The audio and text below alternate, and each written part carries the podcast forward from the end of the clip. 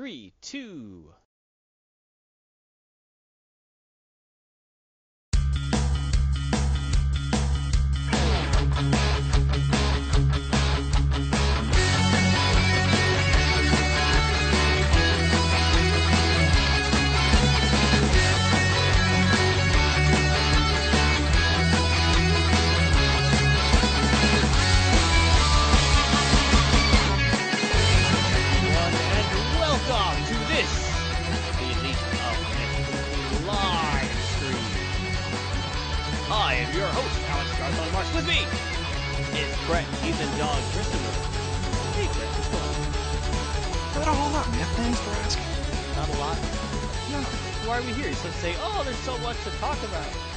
Exactly what I'm getting to. Thank you for that awkward segue.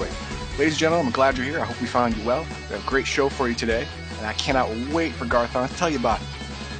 I don't know. It sounds like you want to tell us about it right now. Nope, this is called like back and forth. superfluous at this point. You are you are you're removing my back and forth banter play. Stop it. All right, in this exciting episode of the Legion of Myth Weekly live stream, we went over Heathen Dog, See the Dog with Shadowrun Critters. Sounds pretty exciting. And at Garthon's Comic Book, talking about three big books that happened this week: uh, Supes, Spidey, and Avengers. Uh, some interesting books I think this week. Some stuff happening going on in the comic world. And uh, as more more happens, the comic book world is the movies nowadays. Even That's uh, true. Yep. all the movies coming out, not all of them, but a very large majority nowadays seem to be based off comic books. True. And then in the RNG, I'm gonna completely ruin Iron Fist for everyone who hasn't watched it yet. So look forward to that. Oh, I am looking forward to that because I haven't watched it yet. I, what have I done? I watched Lo- Logan was Changed last week. the- I didn't watch it this week. Yes. Uh, I was going to watch King Kong, but I had to work, so I didn't do that. I can't think of anything exciting that I've done. I read comic books and played video games, but I enjoyed doing that. Good. It worked. Two, not good. Well, you know, that's how it goes. What about you? What do you got? What do you got? What do I got? What I do this week? Yeah, what'd you do this week? Well, I I binge watched uh, um, Iron Fist. The whole series out. is out on Netflix right now, right? Or the whole first season? Yeah? I watched it all. Yep. Ate it all up. Yum yum. And uh, well, dog went to the vet. Told you about that. Yeah, Um, that's, that's a sad event. Yeah, it was four hundred dollars later. He feels she feels better. I feel bad. Ah, got me right in the wallet. Ugh. Yep. Oh, got me in the wallet. Dead shot. All right, everyone. Well, But, uh, other than other than that, no. There are some more exciting things happening. Uh, but first, before we go into all that, let's talk about our disclaimer so everyone can be safe. The opinions expressed in this episode are solely the opinions of the individual commentator and are not representative of the entire, vast, powerful, and all encompassing Legion of Myth organization. Hail Legion. While we make an effort to a family friendly atmosphere, there may be the occasional accidental use of foul or offensive language. Thank you for understanding and continued viewership. That's right, Legion of Myth, avoiding cheap pops by cursing and shouting Nazi slogans since 2001. Wow, it's a record. It is. Well, you know, ah, you know, I go when I look at other channels and on, you know, people doing stuff, and there's just this huge market of people going out there. It's like, watch me play this video game while I curse and yell about the Jews. It's like, wow, I can't believe there's actually a market for that. No, no, I'm just kidding when I yell about the Jews. Yeah. Yeah, sure you are. Um, sure. Yeah, no one no one believes that. That's not funny. I don't understand. Well, Or- like, you know, I guess 16 year olds think it's funny. Yeah. Or uh, have so little clothing on that you can really not call it clothing anymore. Yeah, yeah. There's a couple of channels where it's like, watch me play video games, and the guy really sucks, but his just super hot girlfriend is behind him in a bra the whole time. Yeah, there you go. Yeah, yeah, it's sad. Anyway, you can check out our website at legionmyth.tv or .com. On YouTube, we have hundreds of hours of gameplay videos which you can learn from, benefit from our experience, benefit yourself, Or lack thereof. or lack thereof. Well, some of them are just highly entertaining. Um, like, let's say you wanted to play Shadowrun, but you were too busy. You could watch Heathen Dog play it and just love, endure, not endure, but enjoy the journey that Falcon Punch goes on, and laugh Oh, yeah. and cry along with him. Yep. It was Uh, beautiful. You, that, that's at youtube.com, Legion of Myth. Uh, Twitch, check out our streams. Twitch slash Legion of Myth. We have lots of streams. I know Heathen Dog streams twice a week. Max Leo streams two to three times a week. Noro streams once a week with her uh, RD Party and World of Tanks. And even I stream, uh, other than this, one other time a week on Sunday nights. So check us out. Lots to do. Lots of fun. Ah, and Azure Worm 66 says, and always during Max's streams, you could watch him blow up. That's always great. Especially at Mech Warrior, where he blows up a lot. I don't. I think he blows up more people than he gets blown up, though. Uh, lately, that has not been the case. Lately, he has been surprisingly one-shotted several times, just out of nowhere. Boom! What? How did I die? He cored me in three shots. What was that? Yeah, I've had a lot. They they changed something like a month or two ago, and after running around in a light, especially if you have an XL engine, one good shot to the back and you're done. Didn't used to be that bad. Yeah, it- that bad. I know it's it, it's it's like now uh, you you can get the right the right set of weapons, the the right the right payload, and now you're the Death Star. Yeah, it used to be I'd you know throw at two AC20s and shoot lights in the back, and they'd be like, whatever, dude, and keep walking. Now you do that, and they ble- they explode, which is nice if you're an assault and bad if you're a light. Yep. Uh, Valve oh no, he gets far more deaths than kills, and it's wonderful. oh, that's awesome. uh, it is always entertaining. One of the enter- greatest things about watching Max Leo blow up is not that he's in a firing wreck. It's that he gets to look at his own flaming wreckage and comment upon it and say why he died. Sometimes it's I understand why I died, and sometimes it's curse the gods, this isn't right. But for more of uh, LOM action, you check out our Facebook page. Uh, you can also check us out on Messenger. Uh, we'll be welcome constructive comments and, and suggestions. Also on Twitter at Legion Myth. Tweet at us. We will tweet back at you, and we'll have a tweeting party. Yo. I think Twitter's kind of losing some steam, though. I've read that it's actually kind of like losing money, going kind of going down. That's what you said last week, Bam. I don't know. Yeah, that's what I keep Oh. reading. All right. Twit- Twitter's okay. I mean, it's you know, it's not my preferred method of communication, but I think there's some neat stuff there. It's nice for quick, like, hey, check this out, check this out, yo, Twitter, yo. But anything a little more in depth than that, you know, it's I don't, it's not worth it. When, whenever you say "yo," I just picture a uh, quote unquote street uh, anthropomorphic dog in a commercial in the '90s. As in Yo quiero Taco Bell, or as in like Poochie D from The Simpsons. Poochie D. There you go. I'm Poochie D and I rock the telly. Alright, but let's get going this. Let's actually talk about something un-Poochie D related, but yet somewhat kind of, because we're going to talk about Heathen Dog Shadowrun Extravaganza of Excitement, based on first and second edition rules, where we're talking about Shadowrun critters, of which Poochie D is not one. No, but he really should be. I mean, he is kind of magic. He's He a talking magic. dog. He's a skateboarding dog. Yeah. All right. Hello, everyone. Thank, thank you for joining me today. Uh, we're going to talk about critters in the awakened world. Now, crit, cri- yeah, critter is is the word for an awakened creature.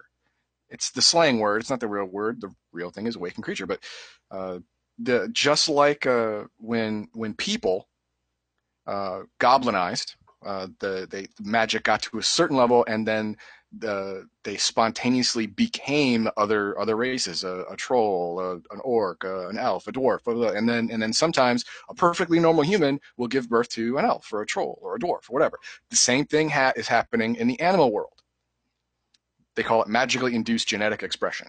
But uh, what happens is like uh, when when all the people goblinized and turned into elves and orcs and trolls and whatnot uh, it happened in the animal world as well. You know uh, a, uh, a a lizard spontaneously became a basilisk. You know, a horse spontaneously became a unicorn, and then now normal horses sometimes give birth to unicorns. Which And unicorns- Sweet, honestly. Yeah, yeah. Well, no, probably not for the mom. Is a normal horse, body not made to pass a giant unicorn horn. Well, I, I- I- their baby's not that big, but what do I know? Well, yeah, I don't know either. I don't know. I hope so. But anyway, yeah, so that that's why this is happening. It's not happening just people, animals too. Now, to give you an idea of what some of these animals are, we'll look at the harpy. Look at this. Look at this beautiful bat thing.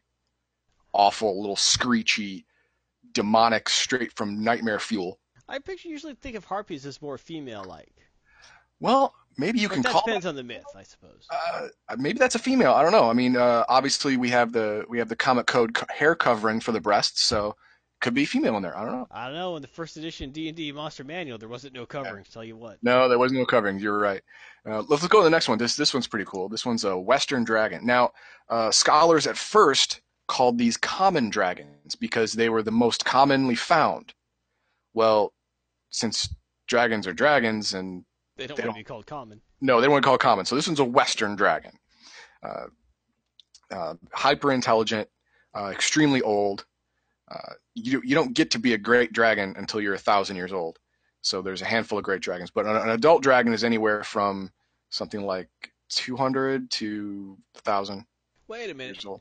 If all these animals are like goblinizing into magical animals, how do you get to be a thousand-year-old dragon? You don't magically change to a thousand-year-old dragon. No, no, they they have they have lore for that. Uh, you know how dragons constantly sleep on Sure. piles on piles of gold. I mean, there's stories everywhere about it. Right. What happens is when uh, when the magical level starts dropping to the point where they can no longer exist, they actually go into a coma, a uh, uh, an induced slumber, to where they no longer need high levels of magic to exist, Makes sense. and then they wait it out. And when magic gets sufficient level again, they wake up. So before the uh, the incident happened and Magic Started Rising, they were just uh, hanging out below the earth in volcanoes Right. and stuff, like Voltron's lions. Sure, yeah. I mean, you, you could have a they, they could have a lair anywhere really, but underground is usually best because you know spirits can't can't get through natural earth, so it, it makes it much more secure. And our last one is is a fun one, the the Wendigo, or or if you're a snob, Wendigo. Now the Who this pronounces it Wendigo? uh, that's how it's actually pronounced. It sucks. I hate it. That sounds like an insult to Italians. It's true, but you know, the uh, a, a Wendigo is a, a historically a person who, like like a werewolf or whatever, uh, uh, transformed into the the Wendigo because of uh, cannibalistic uh, tendencies. They actually, you know, ate the ate the flesh on the person. Then they were cursed to be a Wendigo. I had a cousin like that. Ate the flesh of a person and became a giant hairy monster. Well, no, it was meth, but same thing. Oh, okay. All right, well, that's fair. Okay, now powers of these guys. Okay, now some of these, some of these, uh, some of these uh, awakened critters are just bigger and weirder examples of their parent species, but others actually develop magical abilities. Now, they're they can't cast spells because they're still animals. I mean, most of them are animal intelligent, but uh, they have the, their their magic is funneled in ways that uh, that is uh, true to their legend, like a, a basilisk. You know, I'll- hang on. I'm, I'm not going to get through uh, all the lists because there's dozens and dozens of powers, but I'm going to go through a couple so you can have have an idea of what's going on. Okay, the, the first one I'm going to is petrifying gaze, and no, it's not turning to stone. A, a basilisk, basilisk has this ability, and in D and D and in lore, they look at you and you turn to stone, like Medusa. You're stone. No, no, you just can't move. You've lost all ability to control your body. Calcify spell. There is a spell that uh, that, that that that can turn you into the equivalent of stone, but Right, it doesn't like, last forever. the calcium from your bones and covers you. Something up, like- so something like that. I don't know. stone. I don't know. I don't, I don't know the mechanics behind it, but yeah, you, you do basically turn to stone, but it's not a permanent thing. I mean, you can make it permanent by doing other blue haha in, in the background, but someone going on and break the spell pretty easy, and boom, that guy's fine. It's usually more, no, this is better than handcuffs type trick. Right, Yes. right.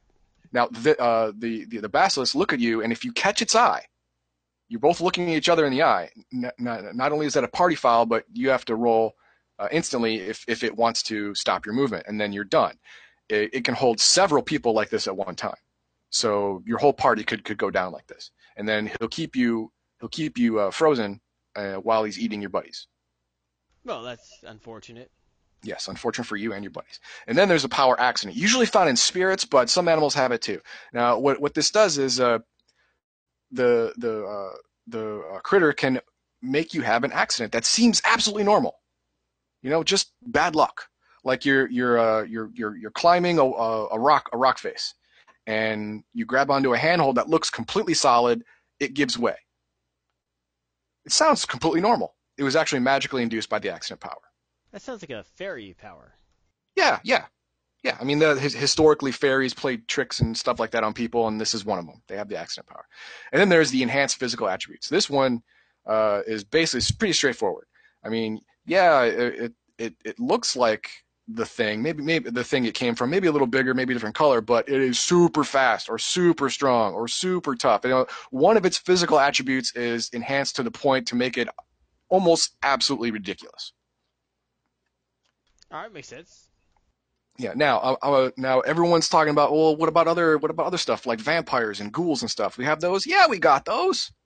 Yeah, we got those. Now, the uh, vampires and ghouls are special because they are not a race in themselves. Vampirism and ghoulism, I guess, is a is a virally uh, transmitted disease, of which there is no cure. All right. Uh, yeah. Some some re- like porphyric anemia or something? I don't know what that I forget. No, it's a huge, huge, long thing. They they acronymed it up to H, I mean something like that. But uh, I I forget the actual name of it now. But um, you get infected by by either a vampire or a ghoul, and uh, then you turn into either a vampire or a ghoul. Now, uh, vampires have have powers. They have lots of them. They have Oh, yeah, enhanced. I mean, yeah. if you're gonna be a undead vampire, you gotta have powers other than sparkling and to make. Oh yeah, yeah. Oh no, there's no sparkling shit um, stuff here. Sorry, there's no sparkling stuff here. You have enhanced physical attribute strength. You have uh, uh, physical guard, which which uh, which gi- gives you uh, gives you uh, uh, automatic armor. You have turn to mist. Um, you have uh, um, a mesmerizing gaze. You have essence drain. Um, uh, a couple other powers I'm not I'm not remembering right now, but you also have some drawbacks. I mean, uh, critters that have like one power usually have no drawbacks. Maybe, maybe two, but the more powers you get, the more likely you're about you're going to get drawbacks. Obviously, the, the vampire drawbacks is they're highly allergic to sunlight. They have essence loss, which means they they lose essence every day. And remember, from my, my from my last uh, uh, magical thing, essence is life. If you get to zero essence, you die. Same same thing with these guys. So they have to keep refilling essence by stealing it from us. And the Oh. only yeah, and the, the the way they steal essence is to draw blood and then get get your blood in their body. It creates a magical pathway be- between the two, and you can draw the life force from your victim into yourself. That makes sense. Yeah. So and ghouls, ghouls. Uh, this one, this is just sad. I mean, at, at, at least with uh with vampires, you also you know you get to keep your intelligence. You know, you get to basically keep how you look. You'll get a little pale now because you're not in sunlight at all, but not supernaturally pale. Just like, damn man, you spend too time too much time in your basement. But uh, ghouls get get get the just a fuzzy end of the lollipop. I mean, they get infected. They uh their their limbs start to lengthen. Their their eyesight starts going. They uh, they they start craving raw food, and then finally you have to eat dead people.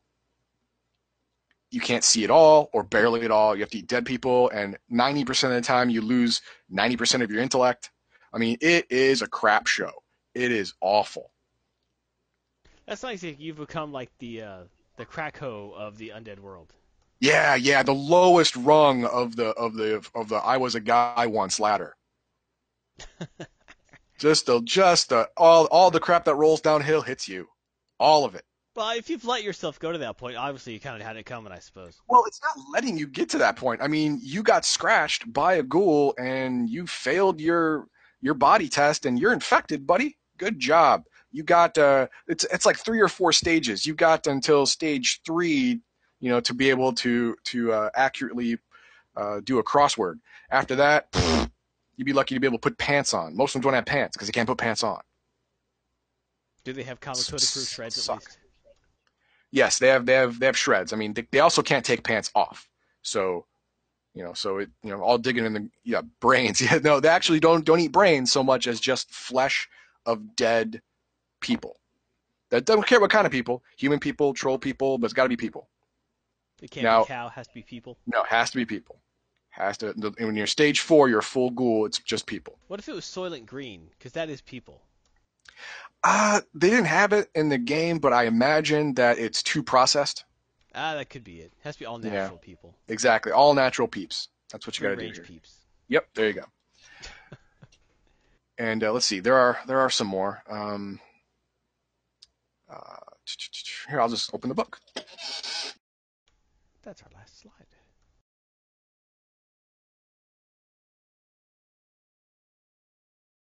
You're opening the book? Yeah. Why? Uh, There's cockatrice, uh, ghosts. I don't know why they're listed under critters because they're dead. well, like, are, are ghouls dead? No, no, Are ghouls are dead? alive. They're just they're just, vampires So- are not dead. So they're not undead in this game. They're No, they're not. They're they're diseased and they they, they slowly die unless they feast upon the life force of other people, and that seems really magical. So they just figured that they were undead. They're stuck in a they, state. they just have a condition. yeah, they have they have a condition. It's a really bad one that makes them not popular, but you know. Well, that's realness of vampires arose from when people would bury other people they thought were dead, but in fact were like in a coma or just stunned. And then when they dug their butts out of their graves because they wanted to live, they were like, "Ah, undead," you know. Yeah, pretty much, yeah. Now, for a, a slide I did not I did not put in because I, I'm stupid and I forgot. Um, the uh, the the attributes of these uh, of these critters um, is based on the thing they came from and then added added to or taken from uh, how the magic changed them. Unless you're a ghoul or a vampire, then it's based on your stats that you had when you were not a vampire, altered with you know altered by the, the magic of the of the virus that that screwed you over. So let, let, let's say you're a you were an Olympic level bodybuilder. You had a you had the highest highest possible strength that you can get naturally in the game, and then you get turned into a vampire. Well, now you're you have the you have the enhanced physical attribute strength, and the the enhanced physical attribute strength the way the way it works for vampires is it's your you add your essence rating into your strength rating, and a vampire can store up to 12 essence in his body. So if you're a human, you're and this is for second edition, and, and your max stat is six. Well, if you're a vampire who's fed on three or four people, you've maxed out your, your strength for that day, you maxed out your essence for that day, you have an 18 strength. That's crazy. You basically lift a car with that. Which is all vampiric and stuff. Yes, would look very vampiric. Like, throwing people through walls and stuff is very, very, you know, on the nose for for vampire strength. You know, stuff like that. It happens. I mean, uh, you know, they get they get they get dollar bonuses and social and social crap going on to them, but you know, there are there are there are benefits. I mean, I actually played in a game once in uh, in high school where someone was like, "No, man, I want to play a vampire." It's like, man, are you serious? Yeah, I mean, we we shadow run at night anyway. You don't sneak around corporations in the day. They got all the security there. No, you sneak around at night. you don't steal stuff in broad daylight. No, you do it at night. We're fine. Like, all right. Well, he found out that it's a little more complicated than that because when, when people find out you're a vampire, they have the tendency to shoot you or run away. Sometimes shooting you while they run away. So are vampires still effectively immortal? Uh, they they are immune to age. They- So they have they could yeah. possibly outlive the stink of the Twilight movies? Yes, yes. They, they they they can live through a, through another cycle. People forget the whole sparkle vampire thing even People happened. forget those sparkle vampires. Exactly right. You know, they they they have the ability to live to to the next trend, and then go, whew, done. Thank goodness. Glad that's over.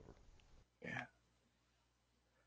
It's just so sad how that stupid book series destroyed vampires. I know, I know. It was it. It's a thing. I don't like to talk about it. Uh, you could say the Anne Rice books you could claim were like the beginning of you know Yeah, yeah, the yeah, yeah.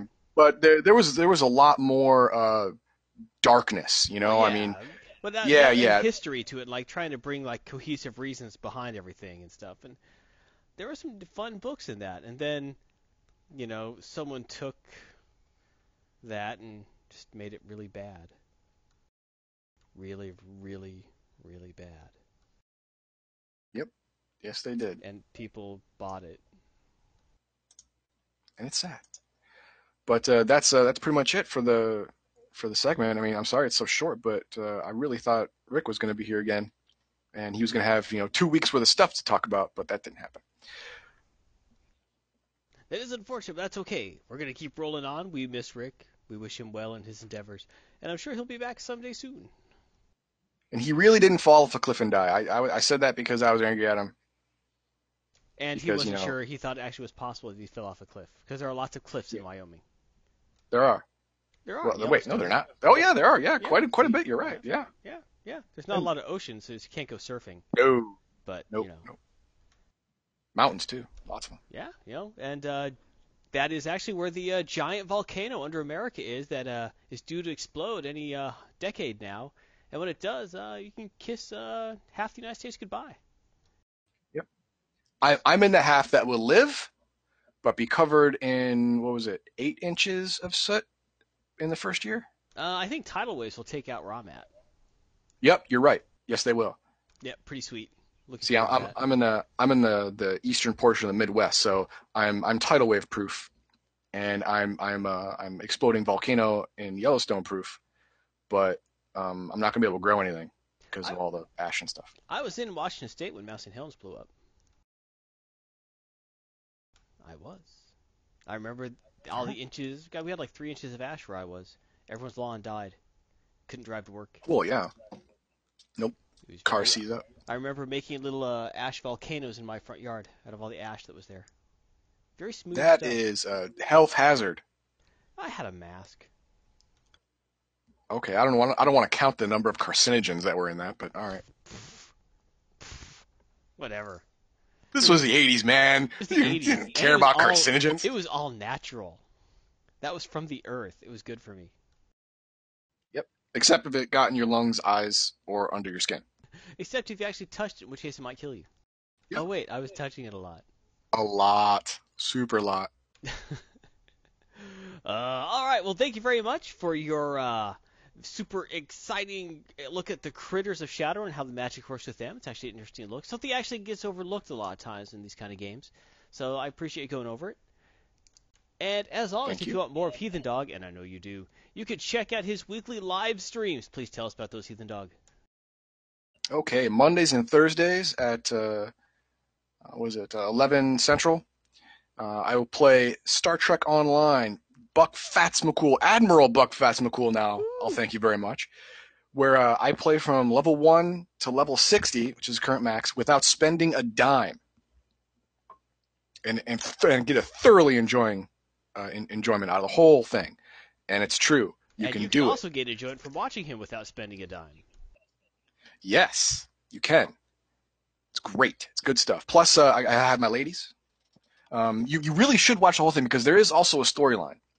Uh, Buck Fats McCool um, started out. He wanted to he wanted to get his name in, in Starfleet. He wanted to make a mark, and the best way to make a mark is to kill bad guys. So that's what he wanted to do. And then his Vulcan science officer went a little nutters and started uh, mind melding the bridge crew. And it, from then it, it got weird and I'd love you. I'd love for you to see it. You should see it. It actually is highly entertaining. I love it. All right, and uh, let's see. We got the live stream, and as always, thanks for watching. If you liked what you're hearing so far, go ahead and like Legion Myth, subscribe to Legion Myth. Let us know what you're thinking. Any suggestions? And as always, thank you very much. But we're gonna keep rolling. Rolling on to that next event. Yes, Garthon's comic pool, where Garthon talks about three comic books he got this week. Got a lot of books this week actually. Had to pare it down to three, but uh, these are good three to talk about. I'm not reviewing USA Avengers as part of the comic poll, but I want to say it was absolutely awesome this week, and uh, if you like comic books, you should read it. But I have three other books I want to talk about. First up is the Amazing Spider-Man number 25. The Osborn identity begins here. Get it? Osborn Oh identity? Yeah, yeah, Osborn. yeah, yeah. He's- I get it. I he's get it. born, but and he's standing on a big pile of guns. Uh, this, of course, comes with the standard comic book warning. This scene on the cover does not actually appear anywhere within the comic book. Ah. When when did that start happening? Oh no, that's pretty standard. You should always assume, whenever you look at the cover of a comic book, never ever assume that happens in the book. If it actually does happen in the book, you should be incredibly surprised. Yes, yes, because you've time traveled back to to when comics didn't lie to you. Actually, it's actually been that way since uh, the beginning. Actually, What? No, I mean th- th- that particular panel never appeared, but that situation did. no, there's actually been like since the the golden age they did that a lot. Like, oh no, there's a gorilla robbing the jewelry store, and that never actually appears in the book. Lame. Yeah, it's a standard comic thing. The bait and switch is strong with the comic book industry. But um, also you see like on the cover you see Norman Osborn, aka the Green Goblin, with lots of guns and not the Green Goblin. Um, or Google alternative cover controversy. Yes, as your worm. Um, he doesn't actually look like that in the comic book because throughout the storyline, he like his face got all goblinized and he looks all weird and ugly. But then in the comic book, he gets plastic surgery and he still doesn't look like that. So they only put him like that because people haven't read the comic books in a while will recognize that as Norman Osborn. So it's just crazy, crazy, I tell you. Um, this book is big. I don't know why they decided number 25 is the time to go balls out, but they went full out with this book. It is the thickest. You cannot get any thicker than this book without turning to a trade paperback. Wow. And they charge double, actually more than double normal comic price for this book because it's more than double thickness. It is huge. Is it worth the money? I'm going to say no. Um, there's a very long main story in it, and then there's a whole bunch of sub stories in it. Uh, one of which covers what happened to Doctor Octopus after the whole weird clone thing, which is cool. I like Doctor Octopus, but he's become the superior octopus. Of course. Um, there's a very long story with Spider-Man going after, obsessively going after the Green Goblin, Norman Osborn. I've never seen Spidey obsessed like this, and I don't like it. This is a very serious toned book, and that's not right for Spider-Man. Sp- they even mention in the book, like he's teamed up with the the new Tarantula, and they're like, I heard from the old Tarantula that Spider-Man used to tell lots of jokes and was fun. What's going on? And Mockingbird like, Yeah, he's a little focused right now. You know, Mockingbird has to, you know, because Mockingbird is his Shield liaison because he works for Shield a lot now because Sure. he's an international playboy millionaire uh, investigator superhero now. Sure. Okay. Sure, whatever. And he's just insanely Batman obsessed with taking down the Joker, I mean Green Goblin. And it doesn't wear well. It's boring to read. They actually are doing some nice relationship stuff with him. Like actually he starts kind of like talk with Mockingbird a lot. He's been with Mockingbird for quite a while now. And they you've seen their relationship building. He kind of like hints at, "Hey, maybe we should uh like start, you know, Take a trip to Bone Town. yeah, you know, go well, not as such, but he starts trying to hint at, hey, maybe we should go out or something. And then, of course, his Aunt May, which he didn't know for some reason, was in the seat behind him in first class of the airplane. I guess he didn't look in the seats behind him when he got on the plane. I don't know. Yeah. Yeah. That's weird. But yeah, that's awkward. And his Aunt May is like, oh, if that's how you ask out women, no wonder I don't have any grandchildren yet. You know.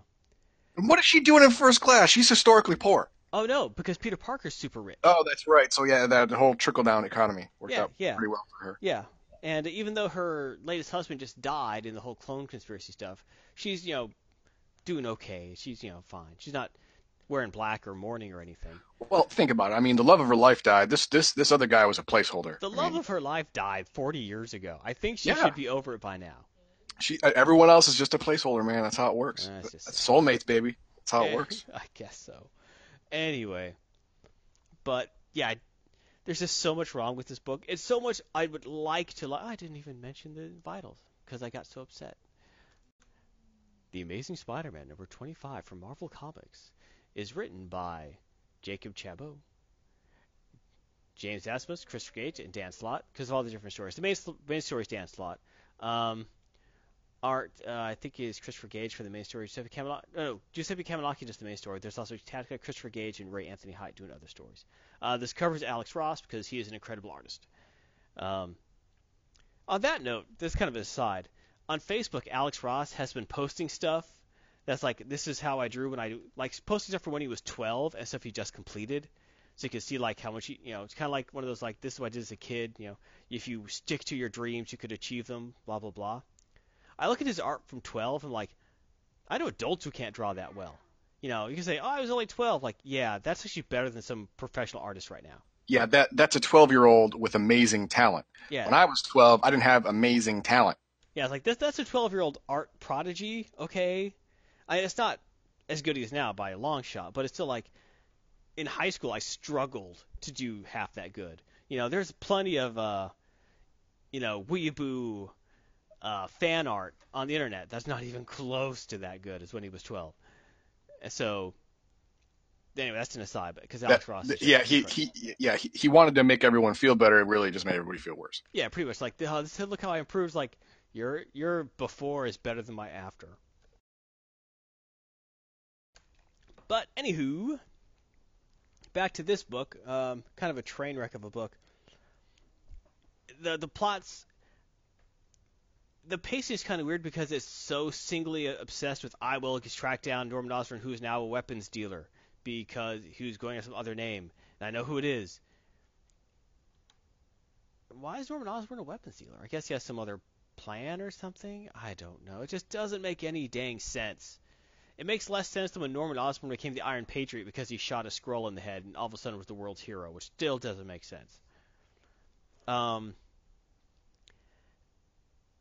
the pacing's weird. The plot doesn't make much sense. The weird, depressing obsessions of Peter Parker aren't making any sense in the main and that's just the main story of the book which is most of the book the the shining light at the end of the story is the reintroduction of silver sable who i always loved as a character um, i actually own every issue of silver sable in the wild pack there's not that many issues and it's not a good series but silver sable has always been a really cool character um, they've made the comment like aren't you dead and she doesn't address how she's not dead but she's like ah you just cost me killing norman osborn Arr. Gar. Uh, that's kind of a mess too. Okay, So- yeah, the whole killing thing is a little weird. Well, that's Silver Sable. She's always. Oh yeah, Silver. Sable. Okay, yeah, got it. I mean, Silver Sable is. Well, even that's actually a little weird. Because she has always been a mercenary whose primary job was hunting down uh, neo Nazis. That was her main thing. She hunted down Nazis. Her father hunted down actual Nazis. She hunted down their descendants or new Nazis or Hydra agents. That was her thing. Yes, you're going to the family business. her family business was being an uh, European aristocracy and killing Nazis. Not a bad gig to get into, really. But she died at some point. I don't remember, and but she's back and she's all silver sable and stuff. All right, all right. Breaks, breaks. How'd she come back? they didn't explain. Super. Yep. There you go. She just shows up in her thermoptic armor and Sure. uh, is trying to stop Spider-Man or something. It, I don't know. Like at first, the, like when you first see her, well, you don't really see her because she's all thermoptic. You just know someone who could turn invisible. And she's like blowing up Spider-Man's ride, and you figure there's a reason for that, but it's never really explained. And the next time you see her, she's with a sniper rifle trying to shoot Norman Osborn. And here's the thing, okay. Mockingbird and Spider-Man are traveling by because they know that uh, Norman Osborn is going to be at the Uncle Ben Foundation event in Shanghai. They're like, oh no, we need to get over there. So they're running over there because they're in Shanghai. And Spider-Man's like, oh my gosh, you see that? Something's wrong. See what? That sniper rifle just floating in the air? Someone's wearing invisible camouflage. It's like, wait, Silver Sable has is not smart enough to camouflage her damn rifle? Yeah, I know, right?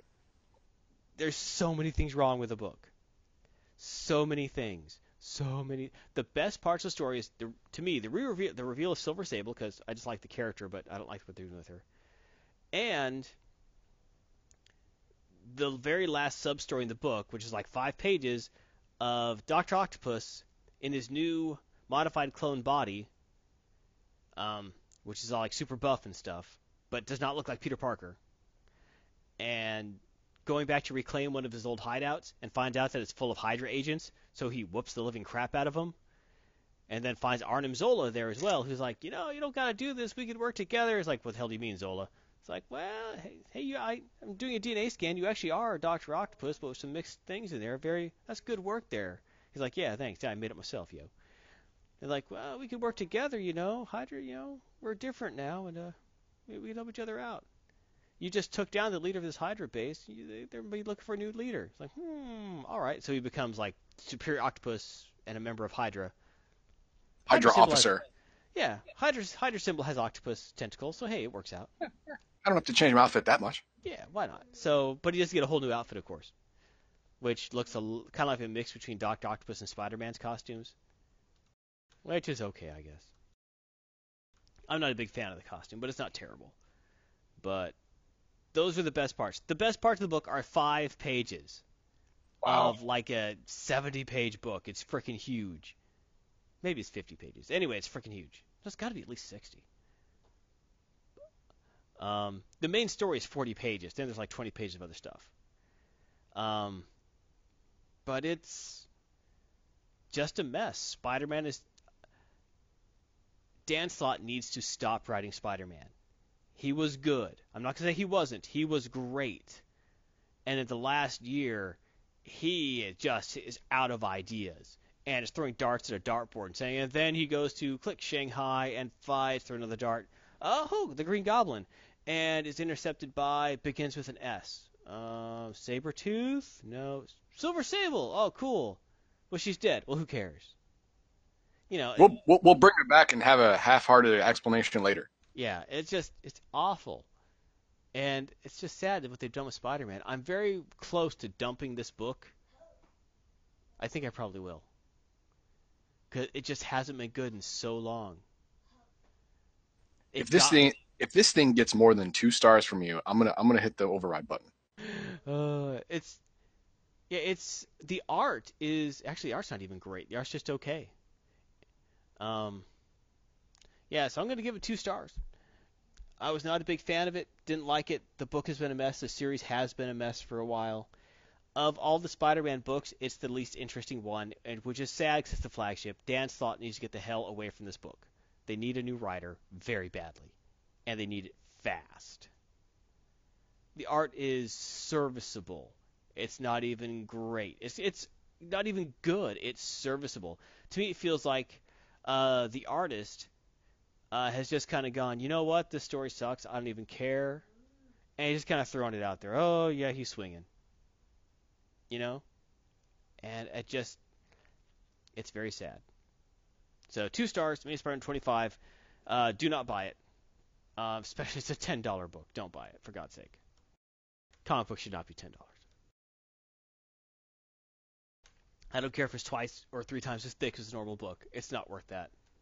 Don't buy it. Warn your friends. And calling something the Osborn identity and thinking you're clever just means you should get smacked in the head. Just saying. Yeah. Let's move on to a better book, which is almost, which is every other comic book I've read this month. Superman number 19. Everyone loves Superman because he's super. Uh, Superman number 19 was written by Patrick Gleason and Peter J. Tomasi, uh, with art by Mick Gray and Patrick Gleason. Uh, something kind of. Who is that hip cat on the cover? They do not tell you. But that hip Damn. cat on the cover is some sort of weird, like, space entity or something who is trying. He's protecting Superman until some undisclosed event where I guess he's going to take him down or something. They haven't really quite said. Okay. All right, so last issue. Uh, this this is part of a like a four-part crossover series with Action Comics, uh, which is is the other Superman title. Uh, and but in the last issue, you saw John, Superman, and Lois's son, fade from existence, and it looked like the other Clark Kent who showed up a while ago, who was actually completely human, had something to do with it by leaving a family album out. Um, in Action Comics, it was revealed that the other Clark Kent was not actually a normal human, but it was actually a mysterious and very powerful figure from Superman's past. Make a guess. Brainiac. Nope, nope. Superman villain, incredibly, devastatingly, uh, reality-alteringly powerful.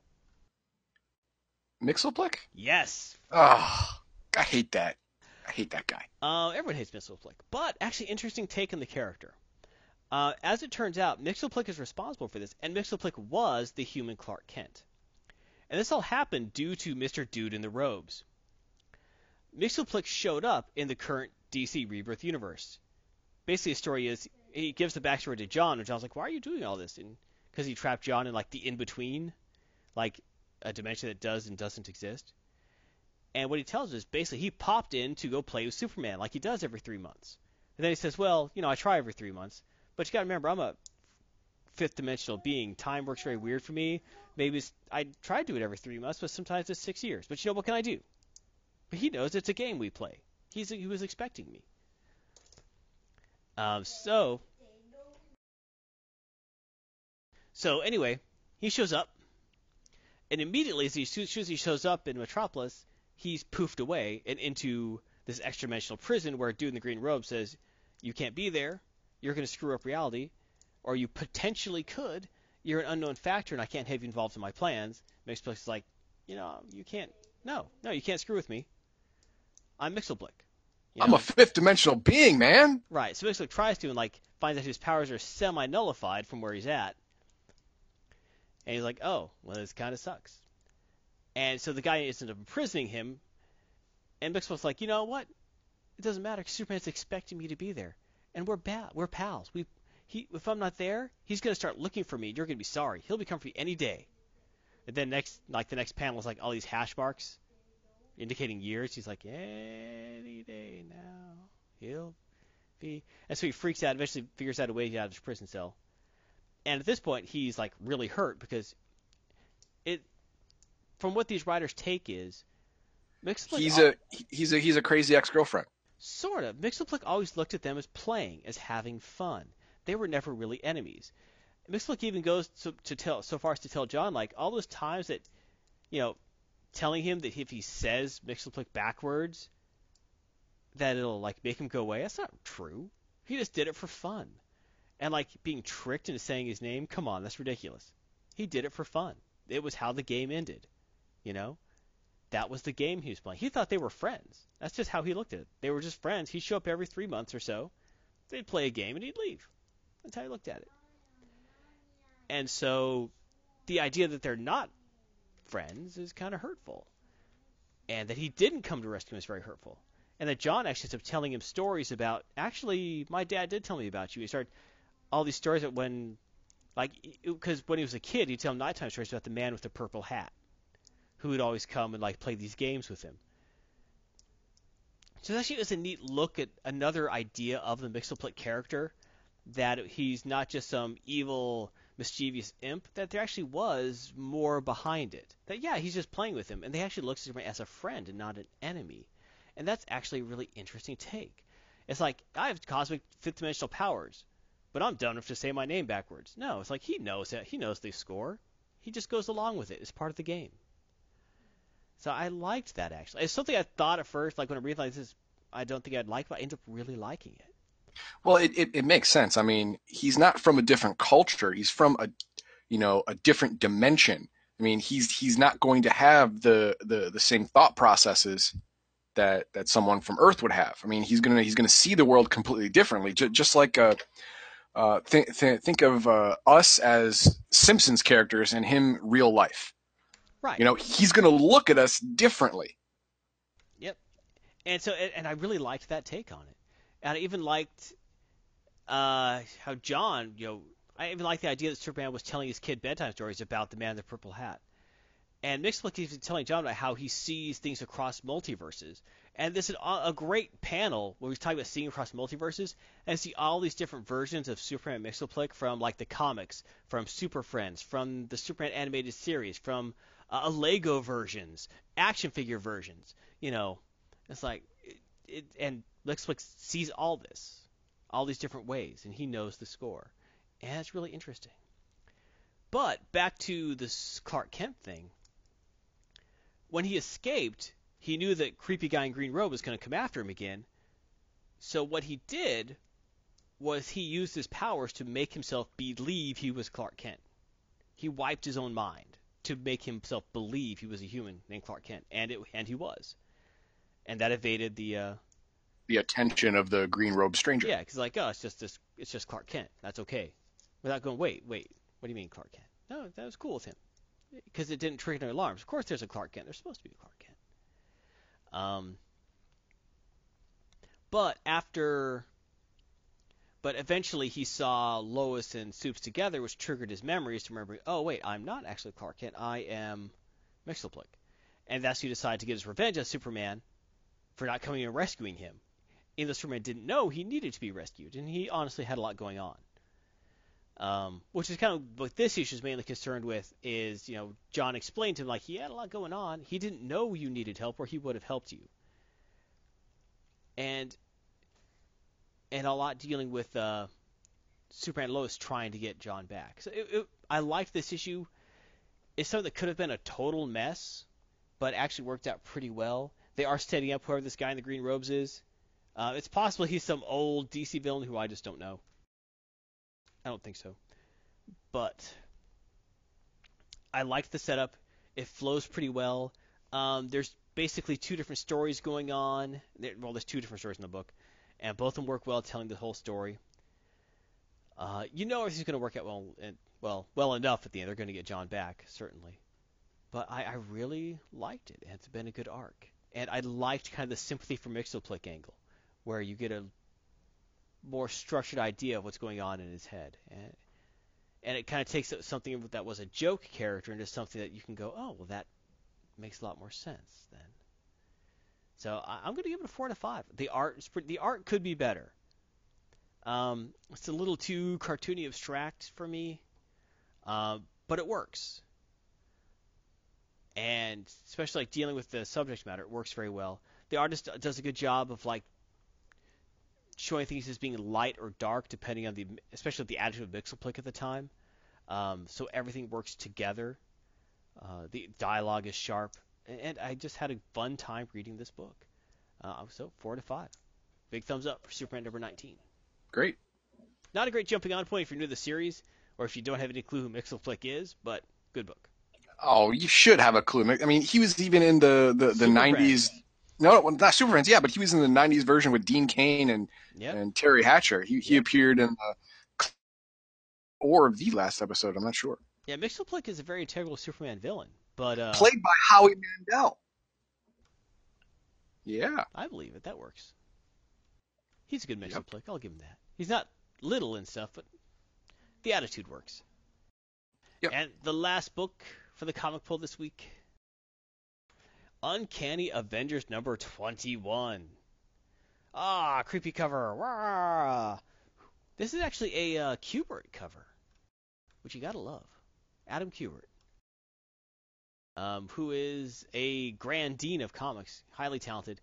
Uh, why does that cover look so wacky? Because it's uh, in the Dreamlands. So that's why it's all wacky. It's like a mental combat. That's why Cable has a giant, giant gun. Not just a giant gun. And Red Skull has a big head because it's Dreamland. It's not real. So right, gotcha. Um, last time we said the Uncanny Avengers, the Red Skull had completely wiped Cable's mind, um, which is saying something. But considering that he's using the mental powers of the most powerful telepath ever in the Marvel universe, then yeah, he can do that. Um, also, Rogue and Deadpool had staged a strike on Red Skull, which resulted in uh, well, actually, all the Uncanny Avengers did but mainly the main thrust of that was Red Skull took control of Rogue's mind, and Rogue beat the living tar out of Deadpool. Um, hasn't killed him, but well, yeah, that, that's historically difficult. It is historically difficult, but not impossible. Um, well, theoretically. Uh, but this book, uh, let's get down to uh, artist and writer. Uh, it was written by Gary, uh, Gary or Jerry. This is the G. I'll say Jerry. Uh, Gerry Duggan uh, with art by Kevin Libranda. Uh, anyway, liked the art in, in of the book. Uh, really fits what's going on. But it starts out with Red Skull eating a. Uh, you know he's evil because it looks like he's eating a strawberry sundae with chocolate syrup on it. So you know he's evil. Yep, that's bad. That's bad because only someone evil would do that. Yep, you're ruining um, both things. That's right but he's there, you know, at the typical like I'm an evil dictator giant table with you know his daughter Sin and his lackeys, and he's trying to eat his sundae while Rogue is beat has already has like Deadpool literally beat into the ground, and is still just occasionally punching him with the jaw to keep him down for Skull's entertainment. And you know Deadpool's like, hey, you know, while Rogue's beating me to death, hey, uh, you mind if I say something? You know, because this is pretty good. Skull's like, yeah, go ahead, you know, fine, fine, say your piece, but my sundae's melting. And Deadpool goes on to tell him the story about, you know, hey, you know, we we thought we'd go and attack you. Skull's like, yeah, yeah, good plan. I see how that worked out for you. It's like because Deadpool's mind can't be read, and he can't be mind controlled. And this is due to part. It's part of his mutant powers. It's also part of his regeneration factor because his mind is always rehealing itself. It never has enough form to be read because it's Well- always shifting. Yeah, okay, I can see that. Uh, because he actually he still has like shrapnel all sorts of stuff in his head, so his body is constantly rehealing it. So he never actually has enough constant brain pattern for a mental for anyone with mental powers to be able to read or control. Uh, Okay, I'll I'll I'll I'll buy it. yeah, so the uh, he's like, I know it's really bothered you that you can't read my mind. Deadpool tells him, and trust me, there's really not much to read. You're not missing out on much. But uh, which I thought was funny. But then he tells him like the story about how they decide to plan to attack him, and you know, first he went try and get help from a bunch of people, and he went to Westchester to get help for the X-Men. And you know, Skull's like, well, I bet you're depressed by that. It's like, yeah, because it's just a big hole in the ground. The the X Mansion's gone, you know. But it shows him like sifting through the wreckage. And then he talks about some other things. He's like, but there's one thing about the X-Men. They're collectors. They really don't give a lot of stuff up. And you know, they tend to hold on to things. And you see like he's like feebly like reaching into his bag that he brought with him. And 'cause the plan wasn't really for Rogue to get you. It was just to get near you. He's like, what? His Skull just kind of says, "Was?" And then he pulls out Magneto's helmet from his bag. Now, if you'll recall, Magneto's helmet was special because it made it impossible for Professor X to read his mind. Right. So as soon as he pulls the helmet out, you know, Red Skull freaks out. It's like, ah, kill him, kill him, kill him. So Rogue just starts pummeling him, and he manages to slap the helmet on her head, which instantly breaks his mind control. So now Red Skull is trapped in a room with Rogue, who's super strong, super invulnerable, and can fly, and she he now can no longer mind control, and he, she has every reason in the world to kill him. Yeah. And he's got like, ah, nine, nine. Starts, it was hilarious. He's like, ah, starts running for his life. And Rogue just chases after him. And, and Sin, his daughter's like, ah, you, I'll stop you. And just blunt punches her into a wall, and she's done. You know. It's a lot of little things. That's the main thrust of the book, and it's highly It's hilarious when you see that part where he just pulls out Magneto's helmet, and if you have any hit knowledge of history of the comics, you just got kind of like, oh, oh, oh, oh brilliant, because I hadn't considered that angle and uh, slaps it on her head. And she starts pummeling him and goes, huh. But, and after that, you know, of course, after Skull's busy, basically Rogue grabs him and chokes him out. You know, and they're worried she's going to kill him, but she doesn't. And uh, so, but she takes him and flies off. And everyone's like, "Where's she going?" It's like, did did the Avengers have a plan for this? And by this point, Deadpool's not really up yet, but they're kind of helping. He's like, "Well, the Avengers never had a plan for taking out what to do with Skull next. We just had a plan for the attack, but there is a plan for what to do afterwards. Well, it's not a, an Avengers plan. Whose plan is it? And she ends up taking to the X Men's current demens and pulls them in front of you know Hank McCoy, the Beast, and says, "Okay, we don't have a lot of time. Prep for surgery." Dun dun dun. Dun dun dun. And of course, you get the obligatory "Oh my stars and garters" from Beast because you know, Of course. of course, gotta That's- put that's the what he does. Gotta put the catch. Yeah. So a lot of comic book craziness going on. Uh, it was a great read. It was a nice. I've always hated the. I've said it many times. Professor X's brain in Red Skull is dumb. I've been amazed they've let it go on this many years. Just amazed. It's been like three or four years they've let this go on. I still can't believe it. It seems like a one issue what if, right? Right. but they've let it go on through multiple giant story arcs and world reorganizations. It's still there. I I do wonder how much this links into the uh, the big upcoming Marvel event, uh, Secret Empire, whatever it is, where Captain America, well, evil Steve Rogers, Hydra, Captain America, the thing is going to come to a head, and that's all going to get hashed out. But Which is also stupid. which is also stupid. I don't like that either. It's been somewhat interesting reading, but only somewhat because every issue, that's kind of interesting, but still bull. I can't even. I know. I know. It's trying a, to make me hate Captain America. Yeah, Why I mean- want me to hate Captain America. Yeah, yeah, yeah. Uh, They, they they did to Captain America what what they did to uh, Superman in Superman Returns.